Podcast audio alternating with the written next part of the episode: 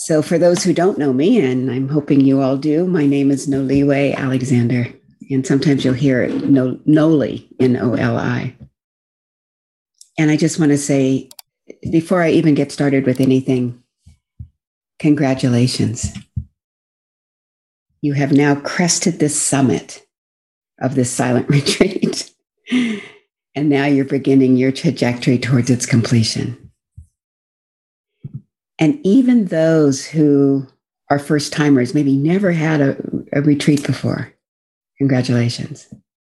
And those who've done a retreat but never did a Zoom retreat, congratulations. And those who, everybody, congratulations. It's quite an accomplishment to finish as we're winding down. And also, just an invitation to still stay present we are not quite there. I know that there's this looking at the watch when is Friday happening? We're not quite there. So just enjoy this time and deep bows to your practice and your commitment. Thank you so much. So, as we have been doing before these talks, I'm going to say a little bit about myself. It'll be very brief. I'm the daughter of Larry and Marjorie and I'm a child of the 50s and 60s, and I'm happy to say that. I'm the granddaughter of Maggie and Sydney and Laverne and Elizabeth. I'm a wife, a mother, and I'm the grandmother of four year old Calvin. I'm a practitioner. I'm a healer and I'm a wisdom seeker. And it took me a long time to feel into that presence of who I am. I've traveled many roads to get here, and there have been many twists and turns. But I feel as though the path has been cleared for me by my ancestors. I've never felt forsaken. But especially when I meet myself with truth, honesty, and integrity. to be honest, it doesn't always happen. You know, and sometimes the road gets rocky and the path is unclear. But then I just come back, collect myself again.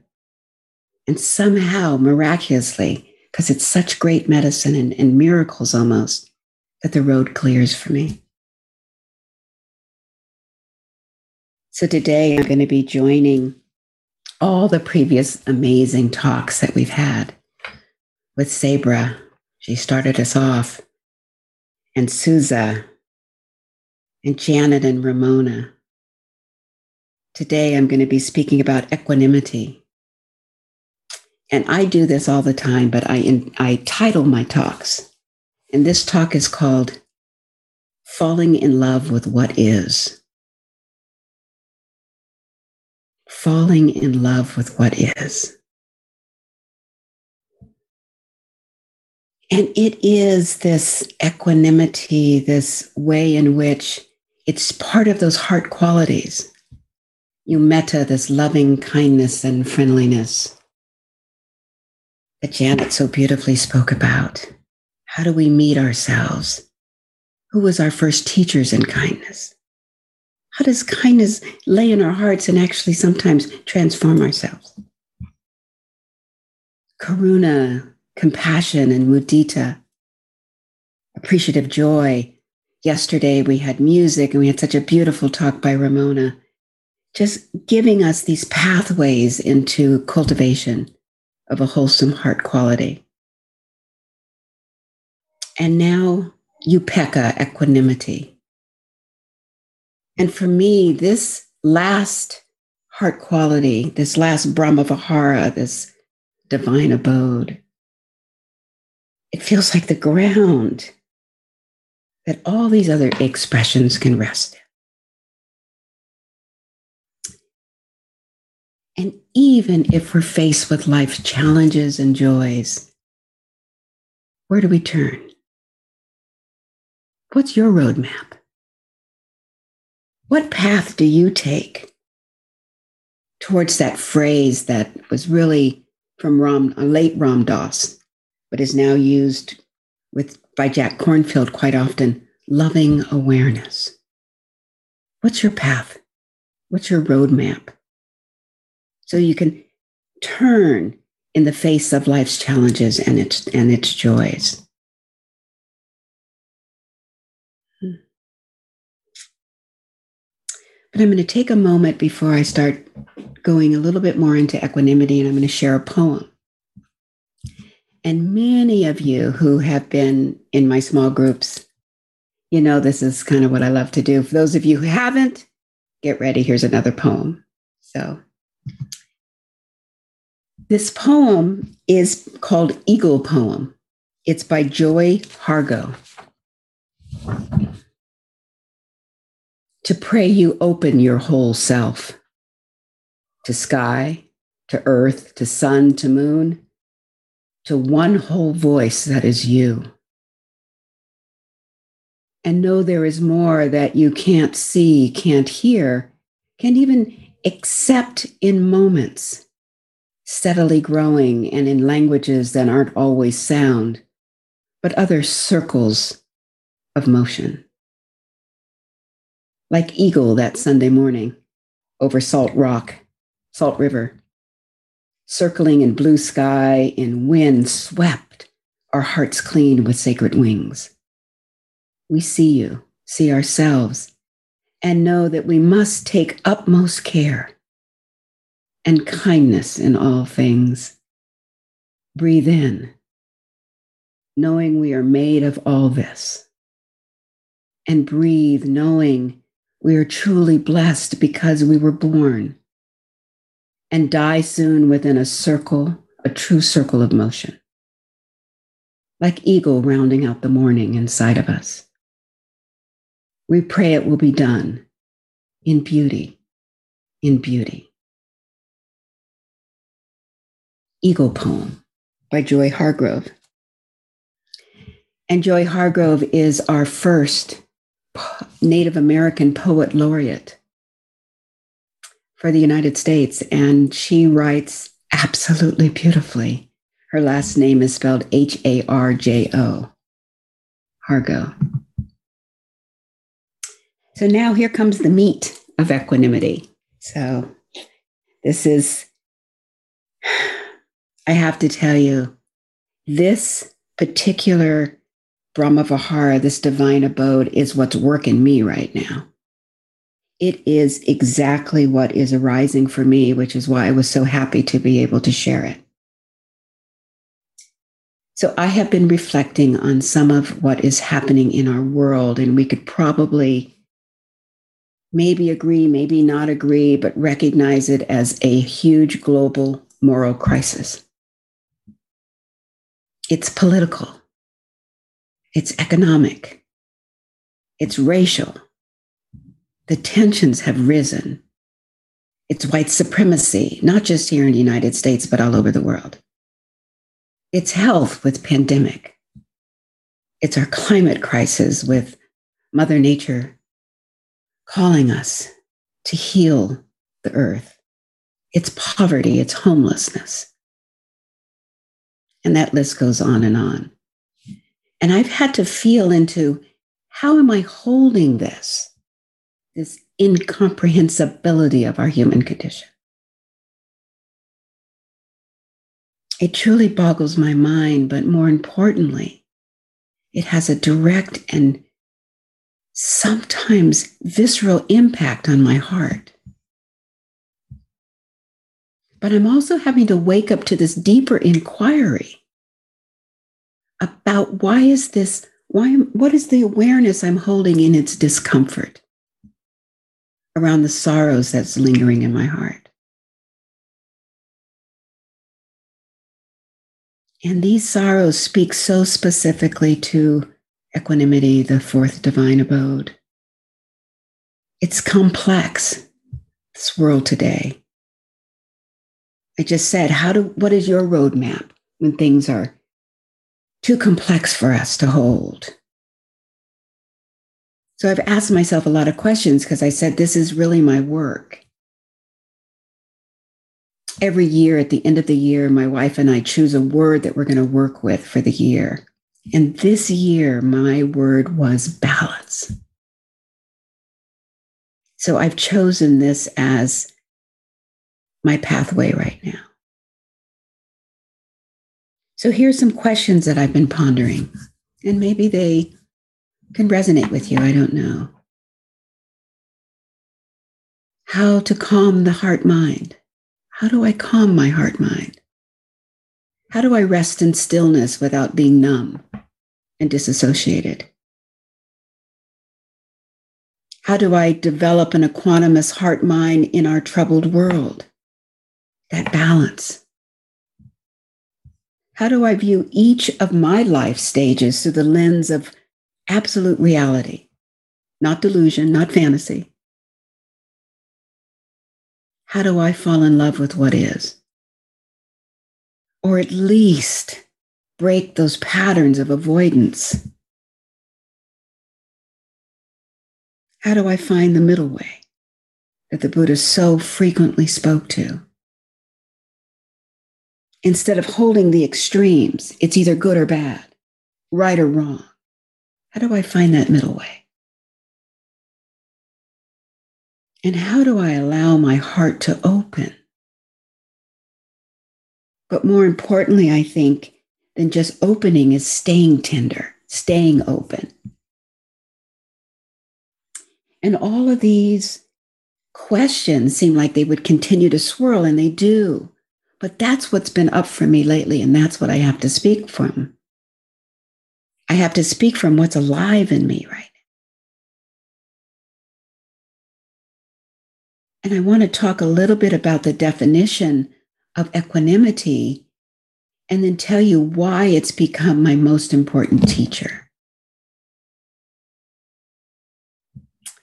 you know, there was years ago when I would go to my bookshelf and I would pull out Webster's dictionary, but now I go to dictionary.com because it's a new day and age. And I found that the definition of equanimity, which for a long time I didn't even know how what it was. And one of my teachers, um, Eugene Cash, does this often. He looks at the derivative of the name of what it is we're we're actually calling in or or going to be talking about. And I started doing that because it brought me so much more clarity.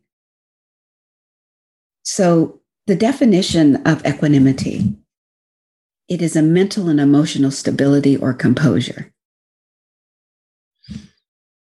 especially when there's tension and it's a calmness and another word they use is equilibrium and uh, just a real quick story. When I was really young, I might have been maybe 10 or something. My mom went to the doctor and she said she had an inner ear infection. And it caused her to have her equilibrium was off. And that was the first time I heard the word.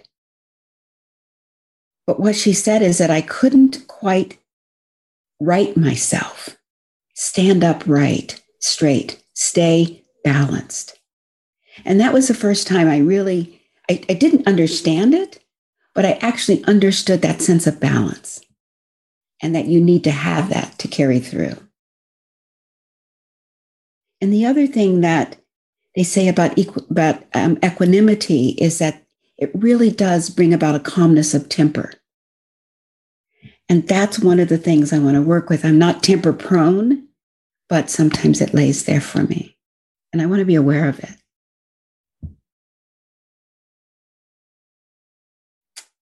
And we have been talking about so often this word Pali, this term that we use. We use these Pali terms, metta, karuna, mudita.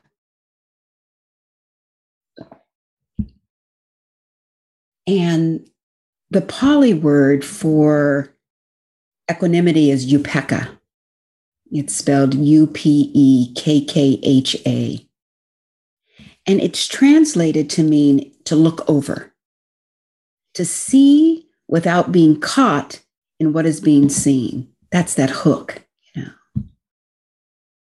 To perceive or to see with patience or peace of mind. I like that. I like that. So, Equanimity being that fourth Brahma Vihara, the Buddha describes A mind that is filled with equanimity is abundant, exalted, immeasurable, without hostility and without ill will. And when I hear that, I just want to say amen. Amen to that. If I can live my life without hostility and ill will, amen. I agree. Ashe. I want that. So, as I have been practicing with equanimity and trying to figure out how to cultivate it in my own heart, I had to figure out what equanimity isn't before I could actually kind of go into what it is. And I'm, let's describe what it isn't. Oh, another funny story. I have my son when he he's almost 40 now, but when he was about 15. And I don't know if you remember when you were 15 or you have kids at 15 or how you responded to your parents. But I would have these heated discussions with him, right? Do your homework, do the dishes, take out the trash, clean your room. And after we would go through this bantering back and forth, as a lot of parents do, he would then look at me and go, whatever. And it would infuriate But equanimity isn't whatever. Just saying. It's not letting go of reasons of avoidance. It's not the reactive mind. And it's not indifference. It's not being numb and dull. That's not equanimity. It's definitely not what for whatever. It's not that. But what equanimity is, it's a well developed heart mind. It's having faith in, that's grounded in wisdom. It's a balanced countenance. It's insight, which is so often why we come to the cushion. It's freedom. It protects us from these, these vicissitudes of life, these winds that come up and blow us here and there. It's the middle way. It's a responsive mind. It's staying present in an awakeful present mind and heart. And the other thing that equanimity is, is it, it integrates both the body, well, all body, mind, and heart all together, all the things we've been learning, all the things you've been practicing this week.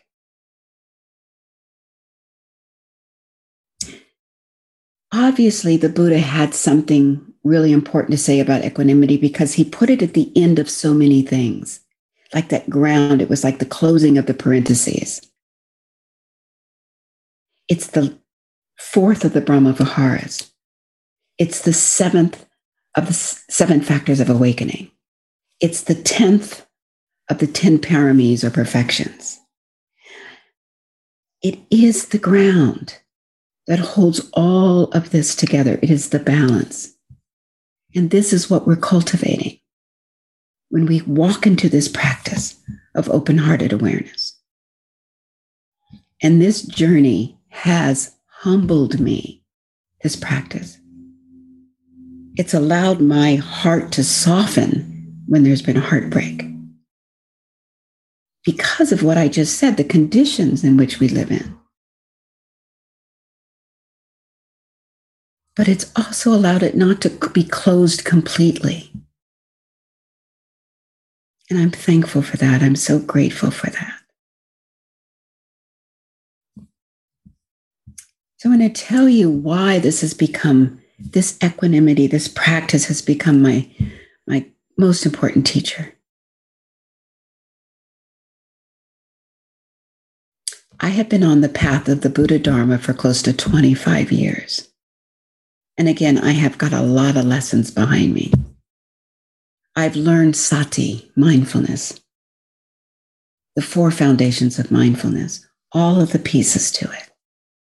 And I've learned it from renowned teachers and scholars I have memorized all the lists. And I know you guys have heard, you all, not guys, but you all have heard the lists, right? Four Noble Truths, Eightfold Path, 10 Paramis, seven factors of awakening, the three evils. I mean, it goes on and on. I've learned them all. And I've practiced at retreat centers across this country and abroad. I've sat with queer, LGBT, BIPOC, disabled, elders, women only sanghas. I've been in training programs for one year, two years, four years. I have taught Black American elders the benefits of mindfulness. I have supported youth sanghas and young adult sanghas. And I failed to mention, I'm sure this is something my wife is probably turning right now, all the hundreds of books, magazines, clipped articles that I've gathered over the years. I mean, a lot of them. But it wasn't until I started to incline towards the Brahma Viharas, towards these divine abodes, these immeasurables, did I really feel at home in my practice. It wasn't until I sat a metta retreat with Bhante Gunaratana, a Sri Lankan monk, did I feel the Dharma come alive in me. It wasn't until I practiced with my own open heart recognizing my own suffering and bringing self compassion to it, did I decide to actually offer the Dharma in my own voice. It wasn't until I took a whole year of practice with joy did I begin to live an authentic life. It wasn't until I chose to see my life unfold without excuses, without blaming, without fear. As I practice equanimity, did I finally fall in love with every ounce of my fragile, fierce, and tender self.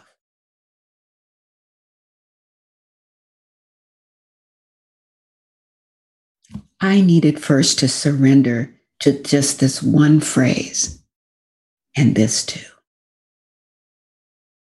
and let go of what I thought everything was supposed to be, the expectations.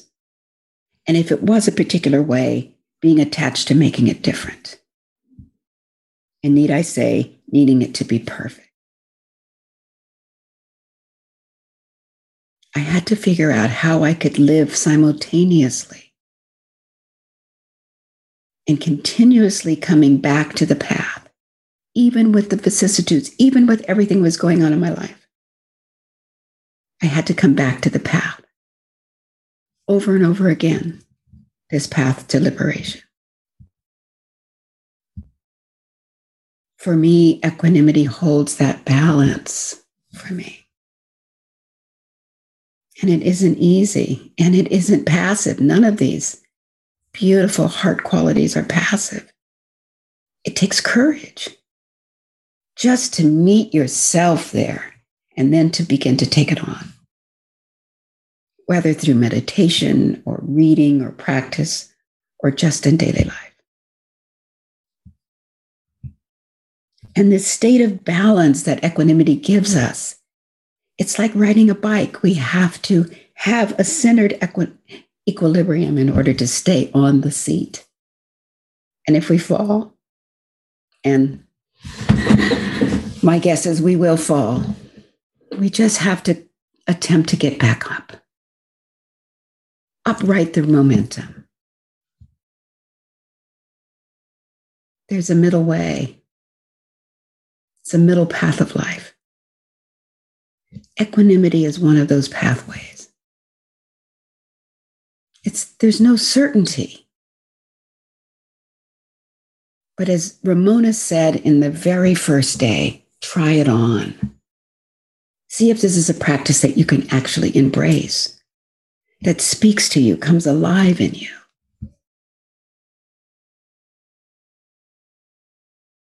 It has for me.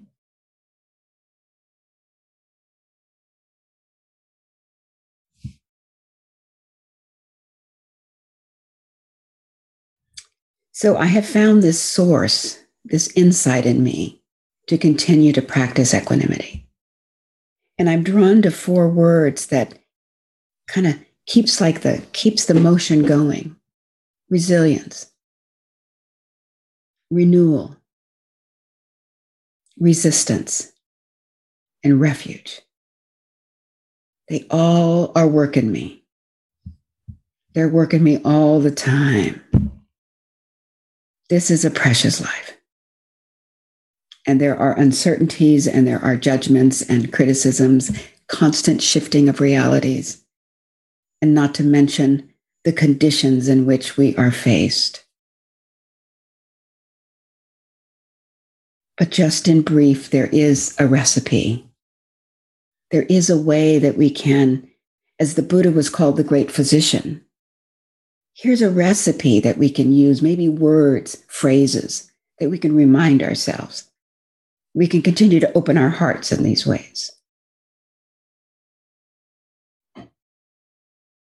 This is the way it is. It's like this now. May I accept things exactly as they are, even if I want them to be different.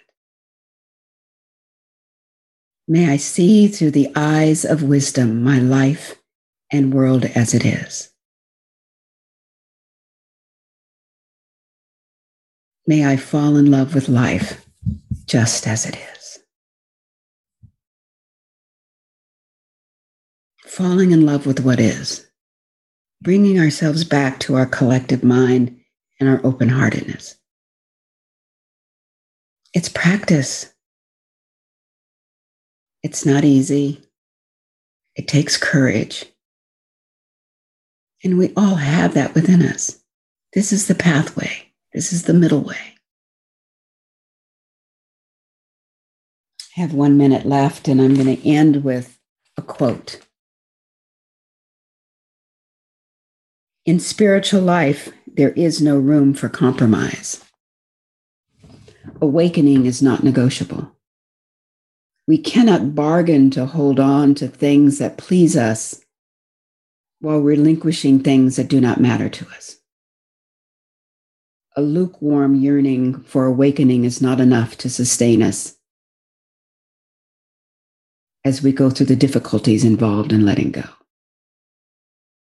It's important to understand that anything that can be lost was never truly ours. Anything that we deeply cling to only imprisons us. And that's Jack Kornfield. A lukewarm yearning for awakening is not enough to sustain us through the difficulties involved in letting go.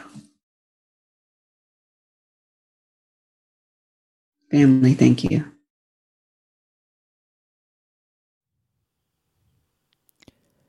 After nearly a year in private beta, the Buddhist Geeks Network is now open for any independent practitioners who want to engage in interdependent practice. You can find out more about the Buddhist Geeks Network by visiting BuddhistGeeks.network. And if you'd like to join the community and join us in regular social meditation practice or other events that we host there in the network, all freely offered, you're very welcome to do so, again, by visiting BuddhistGeeks.network. Love to see you there.